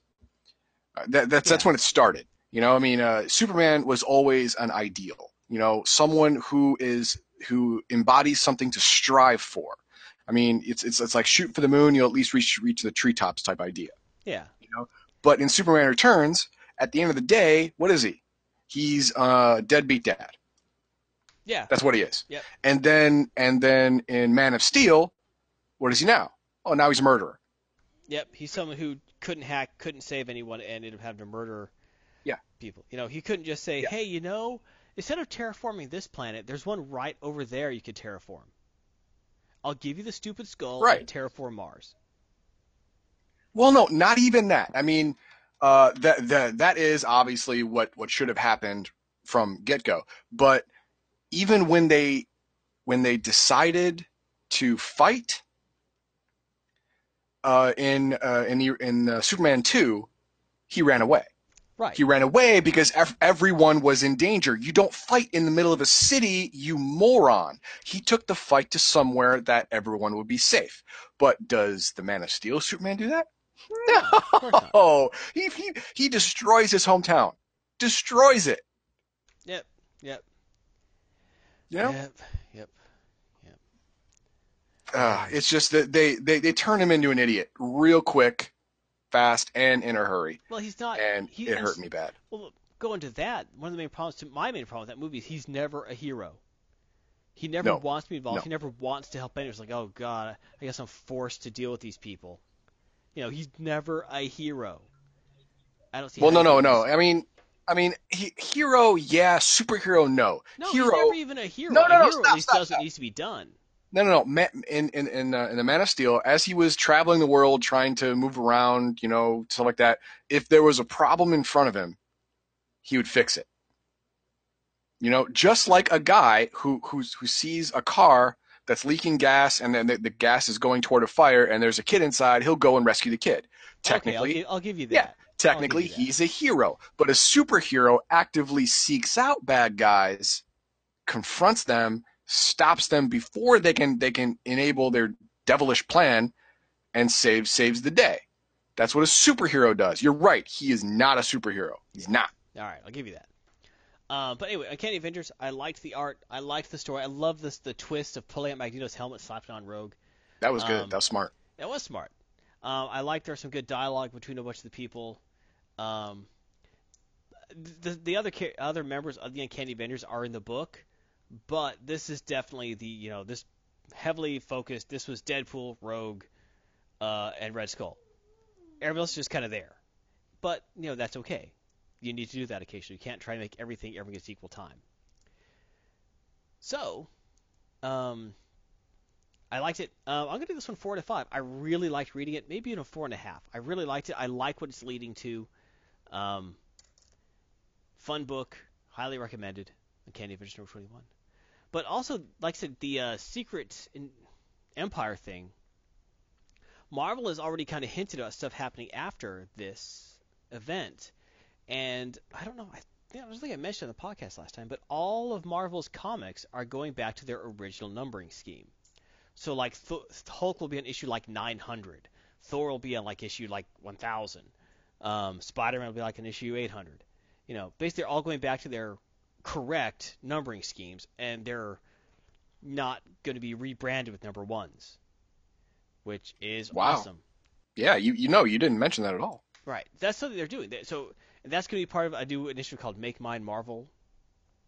Everything's going back to the to its original numbering schemes. Um, taking it to like other number ones they've had and other things like that. So that'll be really interesting. And another big thing that's happening is Odinson will once again be Thor. Steve Rogers will once again be Captain America. Tony Stark will be Iron Man. All these other things going on will kind the the characters will probably still be there.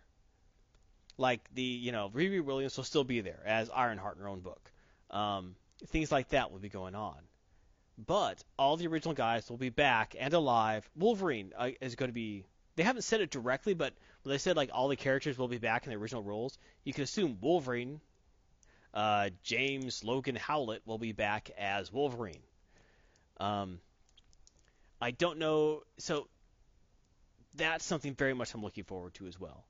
Um, it's almost kind of like Marvel's. If it lo- turns out like it kind of looks like it's turning out, it's kind of like saying, "Sorry for the past five years. Sorry." Uh, that's kind of what it looks like. We'll see what actually happens with that. Ezra says, "Yay, I agree with that."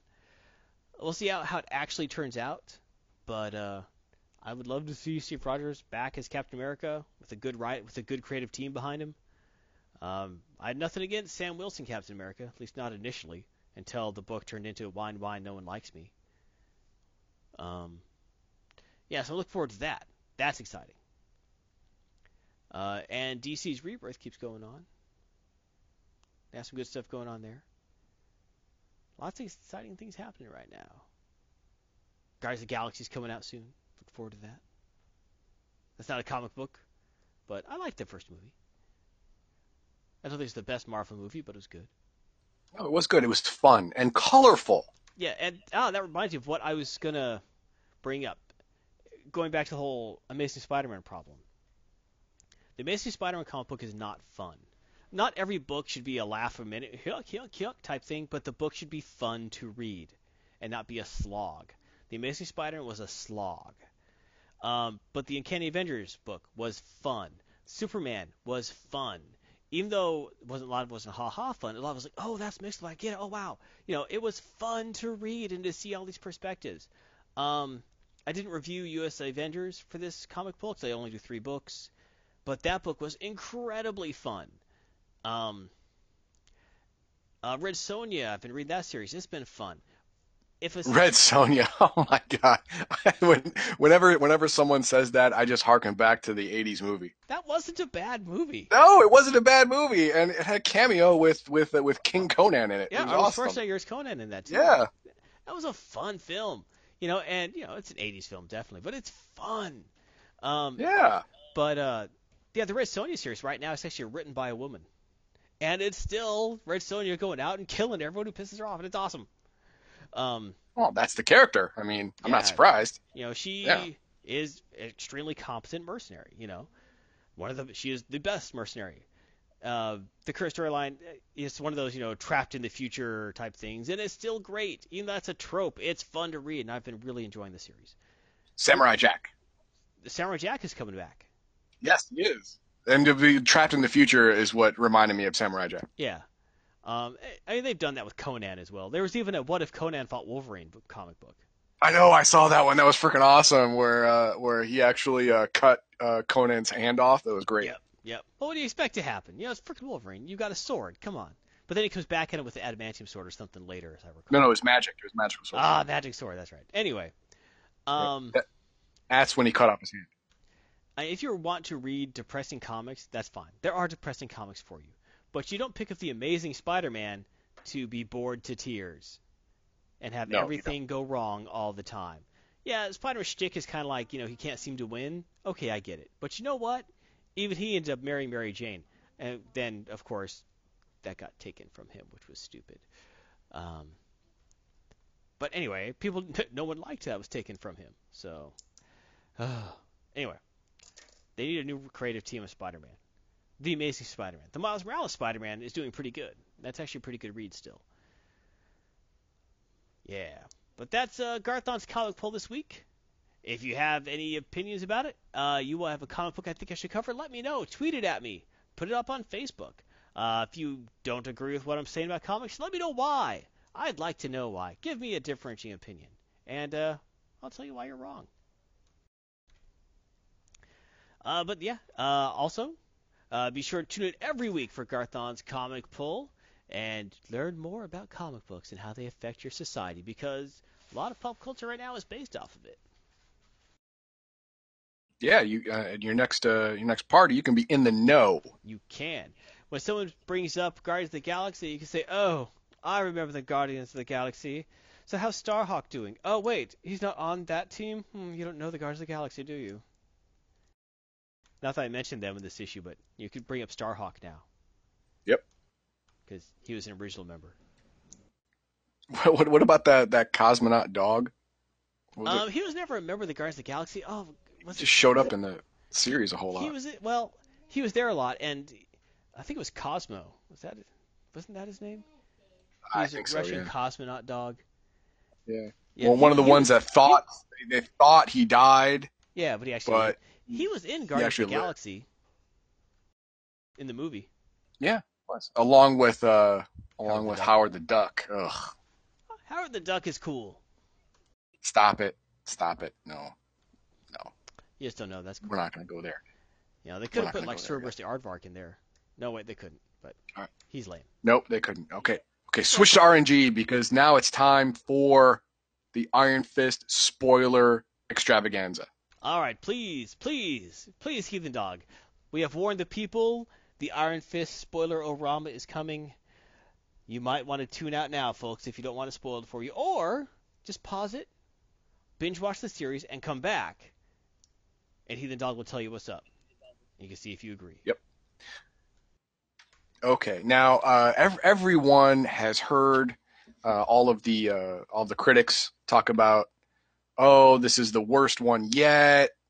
This uh, oh, this is just downhill. This is a start of a thing where it's all going to get bad. No, Well, well, man, I- shut your shut your hole. I, I actually would. No, not not all the critics have said that. else. I would say that the newspaper and like hip salon webpage critics have said that. Anyone who reviews comic books has not said that. No, no. Uh, the the reason being because the the you know I, we're we're we're going to set aside the the first two criticisms everyone says because they're ridiculous. Right. The first one is that yeah we we discussed that earlier that uh, this was a chance for Marvel to put in a, a non-white character. No, it wasn't because that's not the character. The character is freaking white. Right. This That's isn't. Feng Shi. Master of Kung Yes. Fu. Exactly. We move that aside. And then the other one is that oh, it's slow in the beginning. You know, the, the you know, it's slow in the beginning. It's it's all oh my god, why why why isn't there more fighting? Why why is it why is it slow? Well, he's been gone 15 years since he was 10 years old. He has to prove his identity. That doesn't happen in an episode. All right? I'm sorry. It doesn't. Yeah, it takes a while. He's trying to, you know, he's the heir to a very large fortune. He's Yes, important yes. And until he gets to be the heir of a very large fortune, he doesn't, he doesn't have the ability to see what's really going on behind the curtain. Right. Yeah, un, un, until he's in the company, he doesn't see what the company is actually doing. That's understandable. That's logic. Lose that argument. Get it out of the way. Now we're going to go to the other ones. All right. Uh, there, there were there were some uh, uh, criticisms about the the actual character, uh, um, the actual uh, person playing Iron Fist, which I I'm blanking on his name right now, but uh, the the actual actor who's playing Danny Rand was not not good. Well, I have to say he's not great.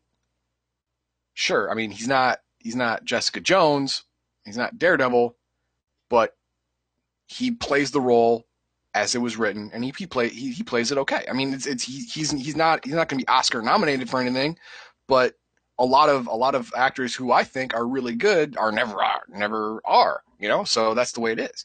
But uh, you know, he he suffers from the from the problem the the, the casting problem of. Uh, uh, the the same way that uh, Superman Returns suffered from uh, uh, Brandon, uh, what's his name, Ruth, Routh, Routh. Routh, Bra- Brandon Routh, um, kind of effeminate, a little bit. Well, Brandon Routh was doing Christopher Reeve.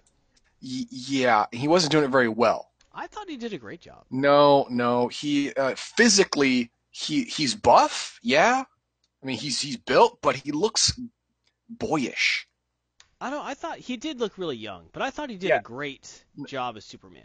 I I thought I the thought movie was butt. It was absolute. oh oh it was it was absolute garbage. yeah, it was but, uh, diarrhea you know, encrusted butt. Yeah, as as as an actor, I, I think he's serviceable. I mean, I I, I, really I liked like him in Brandon other Routh things. everything I see him in.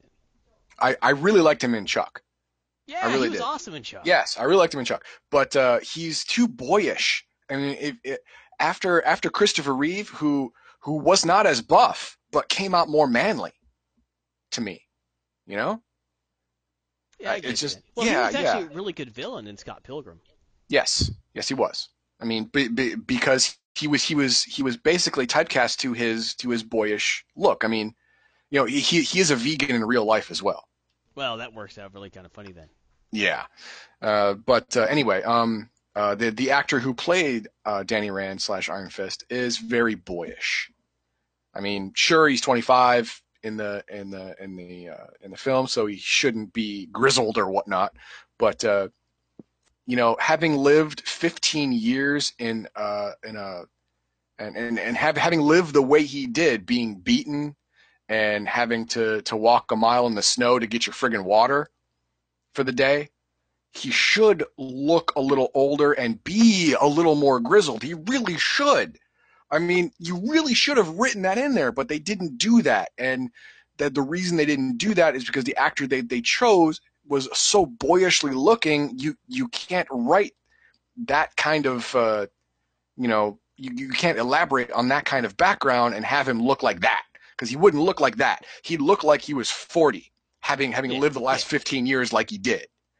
So okay, fine, I let that go. All right, now the, the the supporting characters, the supporting characters I thought were I don't want to say excellent. They they they they were good. They they were good. They they they didn't uh, they didn't take up too much time away from uh, the main story, but everything they did did add on to the, the the continuation of the main story plot. And the, the, they were either people we had met before, or they were people that their their background was fleshed out enough for you to actually care about. Which I think is great storytelling. I mean, if you're introducing a character, you better make me want to know this person, and they do that. Uh, there there were a couple of characters that you've seen from from uh, Jessica Jones that were in there, and from and one of them from Jessica Jones and from Daredevil and from Luke Cage. I mean, uh, the I'm gonna tell you that that nurse, she gets around to Marvel. I mean, she's got a job forever. Well, she's the night nurse. That's kind of the thing. Yes, yes, she is, and she she is going to be paid a whole lot of money, not you know just because she's in so many pictures. she's going to be in so many series now. it's going to be great. She she's got she's got a job for basically the next ten years. It's great. She, I mean, her her I, I forget her name. I don't know why I forget her name. Uh, it's not Rosario Dawson, is it? Yes, it is Rosario Dawson. Yes, thank you very much. Uh, yeah, she she she got herself a hold of a gold mine, and she's not letting go, and I don't blame her. And she's a good actress, so yeah, great, play it. It's awesome. Do it. Love it. So you know the the I'm, I I am not going to spoil the thing. I'm sorry. I, I said I was you going said to. You was- were. I'm not going to do it. I was looking forward to it. No, you were not looking forward to it because you haven't watched it bit, little bit. but I, I will say no, it is not the worst. Uh, character wise, storytelling wise, Luke Cage is worse. It is. I mean, a lot of people are gonna say, "Oh no," but it's it's uh it's it's No, more you know Luke Cage hitting has home. some weird ups and downs to it. Like it got interesting, then it got really boring. Then it got interesting, then it got boring. then it got preachy and yeah, and it was it was a little weird. And yes, yes, it uh, um they are going to merge at one point, Well, obviously. yeah, Defenders is coming up. They're already Yes, that. Defenders is coming up, but also the whole Luke Cage Iron Fist have been a team for decades. I mean, they have been a team for a long time. That's what you see. Luke Cage Iron Fist. They they they go like Yeah, you know pe- peanut butter, and peanut jelly. butter and jelly. Yeah, exactly. or peanut butter and chocolate. 'cause that's good. yeah, there you go. Well, and it's more apt. I guess There you go. so. Yeah. Yeah, but uh, yeah, so they they are going to get together, and you know, they uh, uh, Marvel may even quit Luke Cage and Iron Fist altogether and form one new series, Luke Cage and Iron Fist. You know, because that's the comic. I mean, that they, they might do that, and th- that Heroes would for Hire at that point. Heroes Fire. Okay, yeah, but you know, they they might do that, and that would be awesome. But uh, um, what Luke Cage and Iron Fist have in common is that they're both new to being heroes. I mean, the the whole the whole history of the Iron Fist uh, um, is that uh, he he has to guard this this this mystical monastery from from you know from people getting in. I mean, it's this whole thing. He guards it, but uh, in in the in the uh, in the series, he leaves because he feels like he should. He leaves back to back, back to New York, back to you know his his, his life, and uh, oh, where was I going with this? I completely lost my track. Anyway, um, I lost it. I completely lost my my train of thought on that one. But uh, uh, that that was that was that was good writing, I suppose. But it it, it really really uh, telegraphed the the end of of this of season one. You know, he actually goes back to to Kunlun where he learned all this stuff, and discovers a, a disaster has happened. Well, okay, I'm not going to tell you what that disaster is because you know that'd be too much. I already spoiled a little bit just there. But uh, that that was that was telegraphed throughout the entire thing because he was all angsty and and everyone's like, no, you shouldn't have left. You know the the you know it's not defended. You know Kunlun is is is is not defended now. That's your only job to defend that place, and you left. What a what a d bag you are. So it was telegraphed throughout the entire freaking season that something happened. Yeah, it's pretty tough. It's like, oh, you're the only defender and you're gone. Well, I'm sure they're not screwed. Yeah, yeah, yeah, yeah. No one's going to take advantage of that. Whatever. Yeah, sure. Telegraph throughout the entire thing. Sure. But uh, um, Luke, Cage and Iron Fist have, have the like I said, oh, have, have the same problem that uh, they're they're just learning how to be heroes because uh, um, you know uh, the Iron Fist's only job was was to to de- to defend the the place where he got trained and he left, and now he's learning that the Iron Fist can also do more in the world than just defend one little tiny plot of land. He can actually affect uh, entire cities or regions by by you know stopping evil on a higher level. And Luke Cage had the same kind of uh, journey where he was like, "No, man, just leave me out of it. I just want to live my life." And then he sees all this injustice around him, and he's like, "Man." Fine. And he goes and he he he stops injustice that he sees and then he starts you know he starts getting the idea of seeking out injustice is probably a good way. And like i said that's the difference between a hero and a superhero.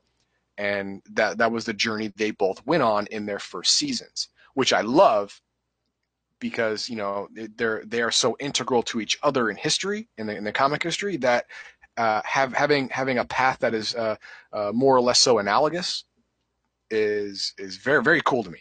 I like that a whole lot. Yeah, that sounds nice. Yeah, uh, J- Jessica Jones and Daredevil were were better stories. Um, I'm not going to say they were written better. I'm I'm just saying the, the the actor and and actress of the the leads that were playing are better, and the the the uh, the uh, um, the way they really got into their roles and they were able to uh, to actually act in a way that you felt their act their their character's pain was much better than than Luke Cage and Iron Fist. But Iron had a Fist, lot more to be painful about, honestly. well, yeah, honestly, yes. I mean, they they really did. Well, no, I mean, uh, yeah, uh, all of them. No, uh, Daredevil suffered the the the, the death of of his dad. Sure. Uh, Annie Rand, uh, Danny Rand, sorry, uh, suffered the watching his mother get blown out of a friggin' airplane, and then his his father's dead body, seeing that, and then and then succumbing to the, the the cold of the Himalayan mountains before being rescued by monks. That's not a spoiler. That actually happened in the comic. So if you didn't read the comic, it's not that's your fault. But uh, yeah, so they're they're both they're they're both damaged in that way. I mean, uh, J- Jessica Jones you you you you could have a legitimate argument that was damaged more because she was uh, she was raped both physically and mentally for a long time, Right. which right. I, I will grant you, yeah, that's super bad, all bad, super badness. And uh, she also lost her lost her family, I believe. yeah, no, she, she just uh, is isolated from them. I thought she actually in in the in oh, the oh, yeah, in the Marvel uh, thing. Oh, I'm sorry. In in the series, yeah, she's an orphan. Her ki- parents were Yeah, killed in a car accident, and then Right, she was right, right. raised as a publicity stunt by. Uh, Right, right, yeah, yeah. In, in in a household with with with an abusive mom. So yeah, she had she had some dark crap too, you know. But uh, Luke Cage, he still got his dad. No, I thought his dad was dead. No, no, not dead. He just doesn't, doesn't, doesn't talk to him because he's on the lam. Because Oh, he, that's he t- technically escaped from prison. But his So he best doesn't wanna friend, contact- who was actually his half brother, you know, uh, you know, kind of set him Put up. him and He's there. out to kill him. Yes, set him up. Yeah, yeah. But uh, you know, he's actually got family left, and and uh, yeah, some bad crap happened to him, but it it it doesn't it doesn't actually stand up to Daredevil, uh, Jessica Jones, or Iron Fist in the in the way of like damaged psyche type thing. You know, he was he was just not. He had to be walked to the whole hero status a little more, which I get. That's fine. That's fine. But uh, um, Iron Fist, uh, uh, bottom line, uh, the writing is good. The casting could have been better with, with, with the lead, in my opinion. Um, faithful to the comic. Base base origin story type, yes. Um, is it slow in the beginning? Oh, yeah, man, of course, because that that gives realism. The the whole Mar- Marvel Marvel Netflix universe is based on realism. It's street level hero. That's what it's for. I mean that, that that's that's why they did it. They, they didn't want another Avengers or another Guardians of Galaxy where it's it's all like life and death for the entire world, universe, galaxy, whatever. They, they wanted street level harm, street level problems, street level solutions, and you have to you have to have a massive dose of realism to get that across, and they do. So yeah, it's going to be slow in the beginning because he is a nobody. No one's going to believe who he is. He has to prove it. And he does. And he does it in a realistic way. Well, not super realistic, but realistic for TV that you don't have to wait 20 years to actually, you know. Yeah, because realistically, it would take six months to a year for him to prove his identity. Yeah, you know, it, it yeah. takes a long time. There's a lot of legal. Yes, yes. I mean, if, if, if, if you've been gone and declared dead and have a gravestone, there's going to be a lot of pushback for saying who oh, you- you're, you're this dead guy. Fine. Yeah. There is a lot of pushback. There's a few episodes of pushback, but yes, that's realistic. yes, yes, there. is. Yeah. In the real TV. So, uh, all of, all of that stuff that you hear that it's, it's, oh, it's the worst one. It's not as good. No, stop it. Stop it. Watch it. You will enjoy yourself and then you will have your own opinion on how it ranks. Now, if you're like me, it's going to rank it, it, it's going to rank below Daredevil and Jessica Jones just just because those were those I believe those were those were better written and had better lead actors and actress. But uh, you know, you may not think so. I mean, uh, Max Liao did not like Jessica Jones, and he didn't. too fond of it myself. yeah, he didn't even watch Luke Cage because it didn't interest him. Ah, Luke Cage is good. Yeah, I know, right? It's it's it's good, but you know, he he didn't even watch it, so he only has Daredevil to fall back on. Which is For good. Yeah, which which which Oh, is you good. So he, Punish? Oh, there's no Punisher series yet. no, no, no. He, that was just the you know the season of Daredevil, but um, yeah. So he uh, he has he has less to he has less to draw from for his opinion. But if you've watched all of them, watch this one. It's not going to rank on the bottom. It's going to rank somewhere in the middle, most likely. So you're going to be fine. That's that's what I got. Yeah, that, that that's what I got. That's my whole Iron Fist rant on That-. That's your whole Iron Fist thing. Yep. All right. Well, let's talk about random things going on. Uh, what do I have for the randomness going on this week? Uh, Nintendo Switch launch uh, went exactly like I thought it would. Uh, they are sold out everywhere. The which is exactly what you saw happen with the Nintendo Wii, and I expect things with the Switch to follow along pretty much the exact same pattern.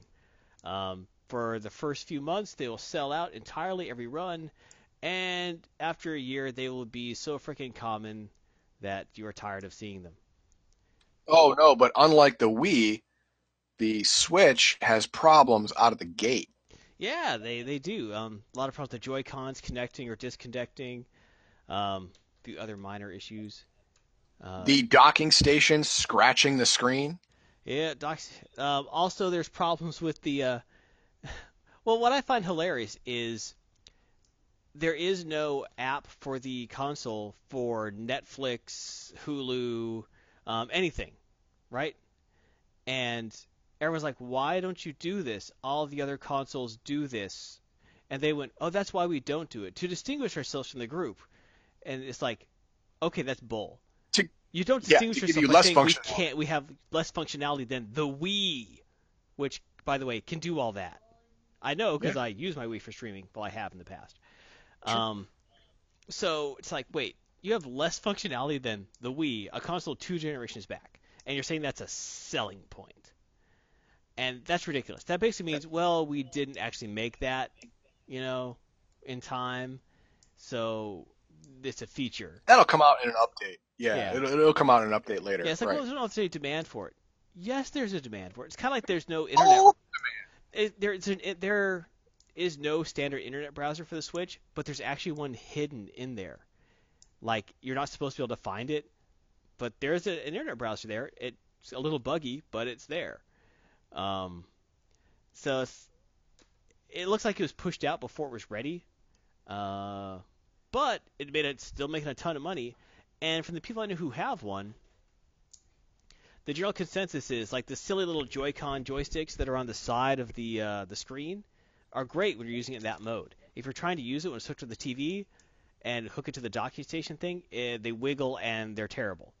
yeah, and, and they, lose connection. they- yeah, they that that's that's the big thing that I've that I've read is they they it's a it's a common thing that if you're greater than six feet away, which you're going to be greater than six feet away from a 50 inch TV for crying out loud, Yep. uh, they they will randomly just lose lose connection with the docking station. yeah, and- and, Nintendo's instructions of not being near basically anything electronic or a fish tank aren't helpful.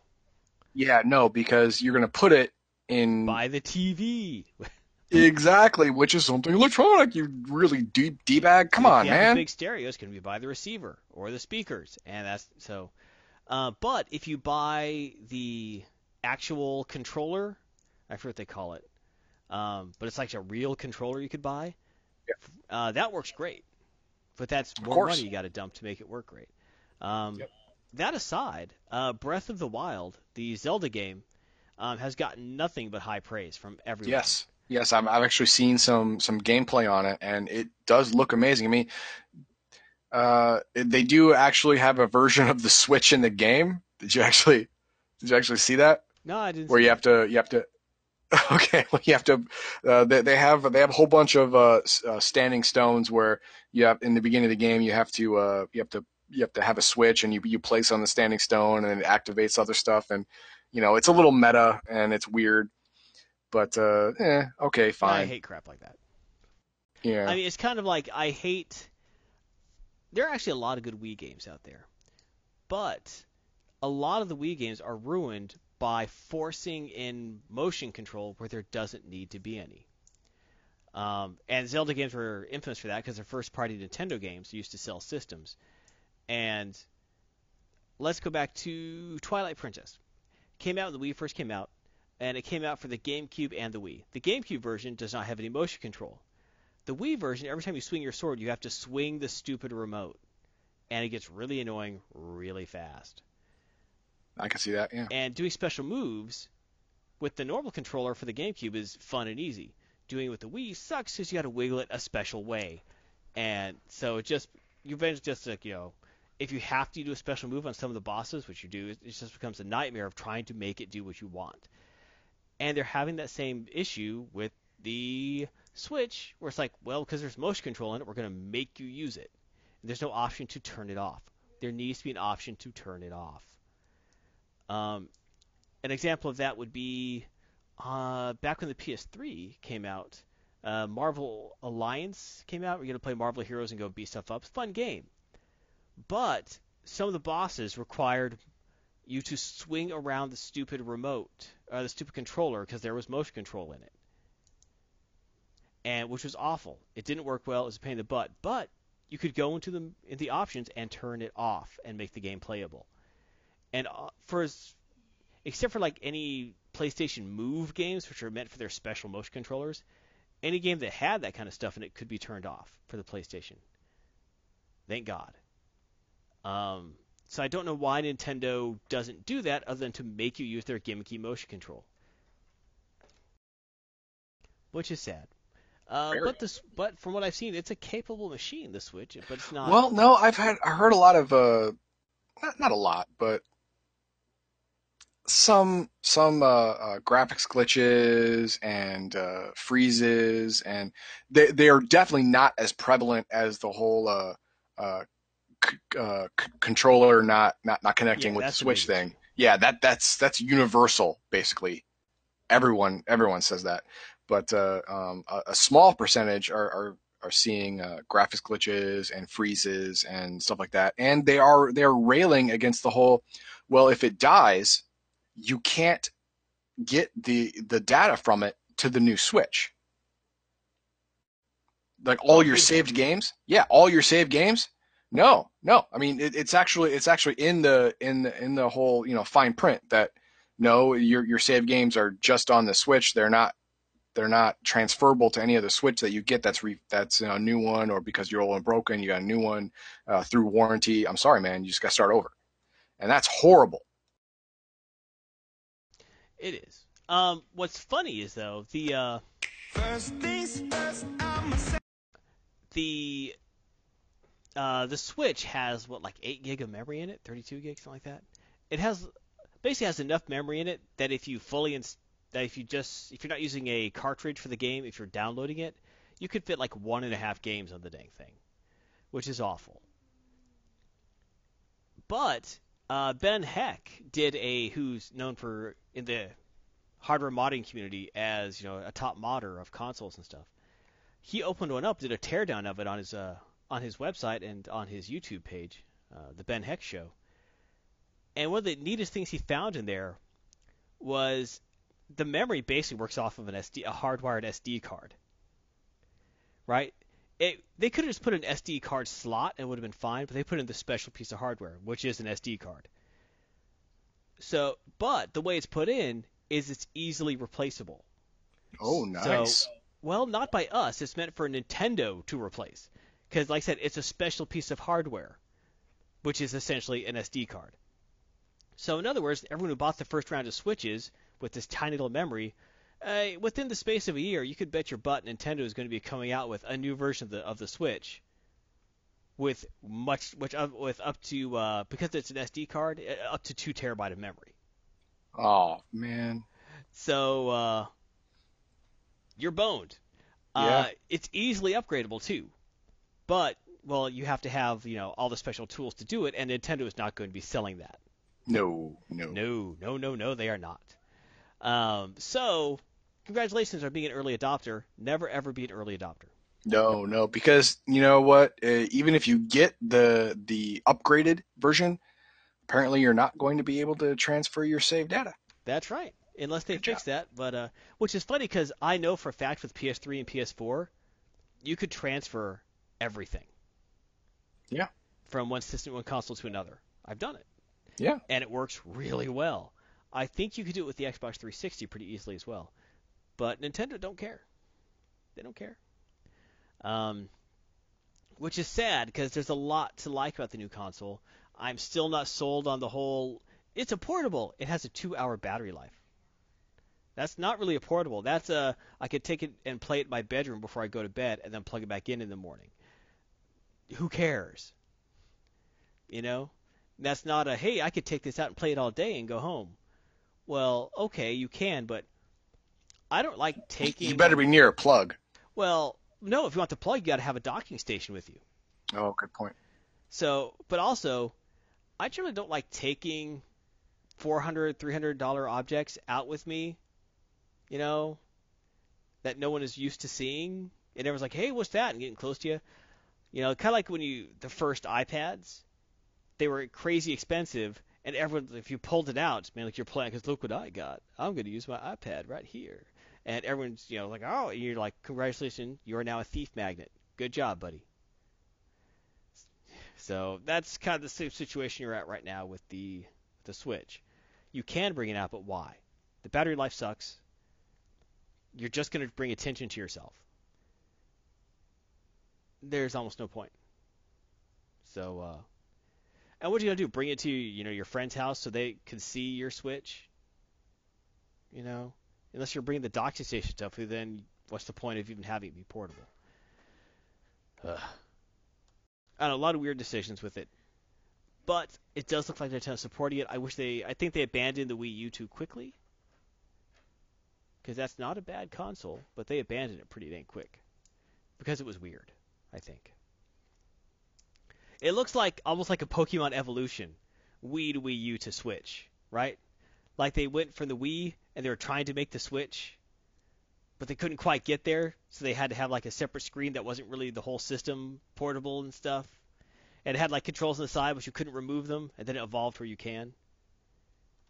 Yeah, I can see that. Sure. Yeah, it very much seems like that to me. Like that was their end goal, but they couldn't do it at first, and now they can. And then you kind of shrug and say, "Why'd you do that?"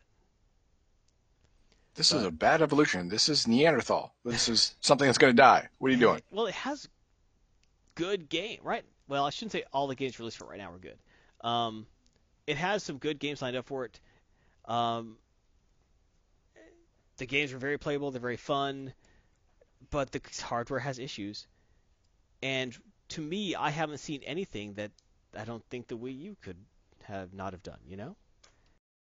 Yeah, I mean it's it's uh, it's new technology, but new in a way where why? You know? Yeah, I don't want to sound like a bash on the system, but we are a little bit. I, I I want to see Nintendo succeed. They are an excellent company. Um, I know they're trying to innovate by being, a, and their main thing is instead of like having the best graphics and the most powerful system, they're going to try and be different. Which in a way is smart, but another way, being different makes it harder for third parties to program for your system, which keeps you in your same hole. Um, Nintendo used to be big with third-party support, and that was one of their strong points. And now the third parties gleefully play uh, program their stuff for PlayStation and Microsoft because they Yeah. play well with others. Well, Right. they're more friendly to third-party developers, especially yeah. Sony. Yes, yes, they'll let anyone in. It's great. Well, almost, yeah. But also, like, if you look at online connectivity, Sony really shows that it is very willing to play with others in that a game like Final Fantasy XIV, you have PC players and PS4 players on the same servers playing with each other. And it works. Um, they could do that with the Xbox One from Microsoft, but, but Microsoft has too many rules, and they would want everyone to be on Microsoft only servers. And Final, uh, Square Enix is not willing to do that. They're like, no, everyone's on the same servers. And Microsoft's like, no, that's against our rules. And so they don't get the game. And that's happening with a lot of games where they're trying to get PC players and console players to share the servers, and Microsoft just will not do it because of the way they have to vet software, they say. Well, Sony will do it. And the community benefits from it. Uh, and part of that, I think, is even games that are console only. There's been developers who said, like with certain games, have said that they could program it so the Xbox One and PlayStation could be on the same servers, but Microsoft will not let them. So, in one way, they play well with Microsoft plays well with third-party developers. In another way, when it comes to online connectivity, they're real jerks. All right. Exactly why? I don't know. That's a corporate decision. Hmm. Uh, maybe it feels it locks people into their hardware, but really, to me, it seems like it chases people away.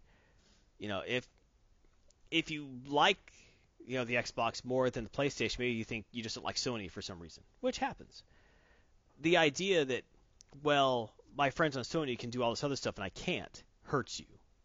You know, no one's gonna say, well, at least I'm protected from those other servers because I'm gonna be with all Microsoft people, so I know we're all on the same hardware. Well, that's bull. You know what? You're playing in a smaller community. You're gonna have less people to play with.